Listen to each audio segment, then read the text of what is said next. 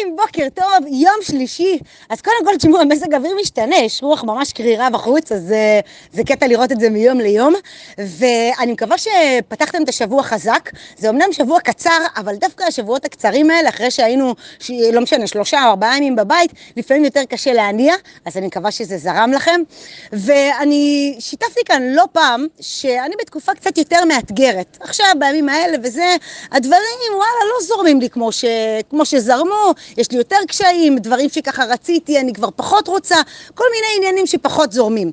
עכשיו, תקופות כאלה, קודם כל, קורות, ואני משתדלת באמת להביא לכאן את החיים שלי, מתוך איזושהי נקודה שאני אומרת, אוקיי, זה בטח קורה אולי לעוד אנשים. אז כמו שאני יודעת לבוא ולהגיד, בונה, אין, איזה תקופה מטורפת, מדהים וזה, אני גם יודעת לתת את הקונטרה, אז גם לשים את זה רגע פה, וגם כאילו אני כל הזמן חושבת מה אני יכולה ללמוד דווקא מהתקופות האלה, ואיך אני יכולה להסתכל על חצי הכוס המלאה.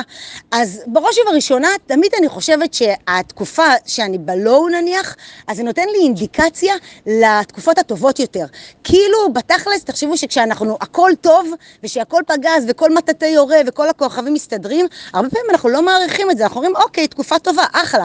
אבל דווקא התקופות האלה הרבה פעמים נותנות קונטרה להם, ואומרות, אוקיי, בואו נזכיר לעצמנו שזו תקופה טובה. ואגב, גם שאנחנו בימים שהם יותר מאתגרים, אז אנחנו יכולים להזכיר לעצמנו כל הזמן את התקופות הטובות ולדעת שהם יחזרו. זה דבר אחד. נקודה נוספת שאני מסתכלת עליה, זה שהרבה פעמים כשיש לנו איזשהו אתגר או קושי, אז אנחנו צולחים אותו, ואז אנחנו יוצאים חזקים יותר בצד השני.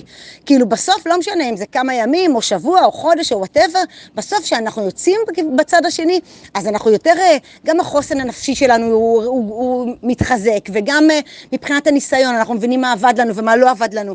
אז זה, ככה החלטתי להסתכל על באמת, על שני הדברים האלה, ועל חצי הכוס המלאה, גם בתקופה כזאת. עכשיו, יש שני מושגים שמה זה התבהרו לי, ידעתי אותם תמיד, מכירה אותם, מדברת עליהם, אבל עכשיו דווקא בימים האלה התבהרו לי מקסימום. ושני המושגים הם מוטיבציה ועקביות. עכשיו, מה זה מוטיבציה? תכלס, כאילו זה איזה פרס אנרגיה כזה שאנחנו אומרים, יאללה, בוא נטרוף את העולם. אנחנו הרבה פעמים מתרגשים לקראת משהו חדש. אני מכירה את זה, נניח אם יש לנו איזשהו פרויקט חדש, רעיון, מיזם, פרזנטציה בעבודה. אגב, זה גם יכול להיות איזה בן אדם, נניח פתאום הכרנו איזה מישהו או מישהי שמוצאים חן בעינינו ואנחנו כבר מתים כאילו לפגוש את המות פעם וזה, מוטיבציה C. זה אותו דבר שיגרום לנו לזנק מהמיטה ולהגיד יאללה, bring it on, כאילו בוא נעוף על החיים. עכשיו, מוטיבציה היא סופר חשובה, וגם היא חשובה גם בכלל החיים וזה, אבל גם להניע תהליכים. בלי מוטיבציה יהיה לנו מאוד מאוד קשה להניע תהליכים. אבל מה הקטע איתה? שהיא לא נשארת לאורך זמן. הרבה פעמים, ואני באמת בשנתיים האחרונות ראיתי את זה נראה לי יותר מתמיד, דברים שהתחלתי באמת בשיא האנרגיה, ההתלהבות, הטרפת, ובאיזשהו שלב הם מתאזנו לי, כאילו באופן טבעי. ופה נכנס המושג השני, שזה כל העניין של העקביות. עכשיו, מה זה העקביות בתכלס? העקביות, התמדה, זה משהו שאנחנו כאילו עושים על בסיס קבוע, יציב, יום אחרי יום אחרי יום, או לא משנה, או שבוע אחרי שבוע. העניין הוא שזה לאורך זמן, ואני כאילו יצא לי לחשוב על זה, וגם דיברתי על זה תכלס אתמול קצת בהרגלים, שבתקופה הזאת, אם אני לא הייתי, בוא נגיד, בעניין של עקביות, וואלה, אני לא הייתי קמה בבוקר, ואני גם לא הייתי עושה ספורט, והאמת, אני גם לא הייתי מקליטה את הערך היומי. מה ששומר עליי, שומר לי את הגבולות גזרה, זה לא המוטיבציה. המוטיבציה גרמה לי להתחיל את כל הדברים האלה, אבל לא להמשיך אותם. ואגב, אני גם יכולה לספר לכם בגילוי לב, ההודעה של אתמול, מבין כל ההודעות שהקלטתי, אני לא עשיתי חישוב אף פעם, אבל התחלתי להקליט ב-26 לפברואר, היום אנחנו לא יודעת מה, איפשהו באמצע ספטמבר, מדובר על, לא יודעת מה, למעלה מ-200 הודעות. אתמול הייתה ההודעה בעיניי הכי גרועה, לא רציתי להוציא אותה, לא זרם לי, לא היה לי, פשוט לא, באמת, פשוט היא הייתה בעיניי נוראית, ברמה כזאת. אבל למה הוצאתי אותה? בשם העקביות. כי התחייבתי קודם כל לעצמי, והתחייבתי פה בקבוצה, שזה מה שאני עושה. עכשיו אני אומרת, אוקיי, אז זה לא מושלם, לא רק שזה לא מושלם, זה לא טוב, אפשר להגיד את זה. ואני אומרת, בסדר, אבל אם מסתכלים בקפסיטי של 200 הודעות, ויש 5 או 7 שפחות מוצאות חן בעינייך, הכל בסדר.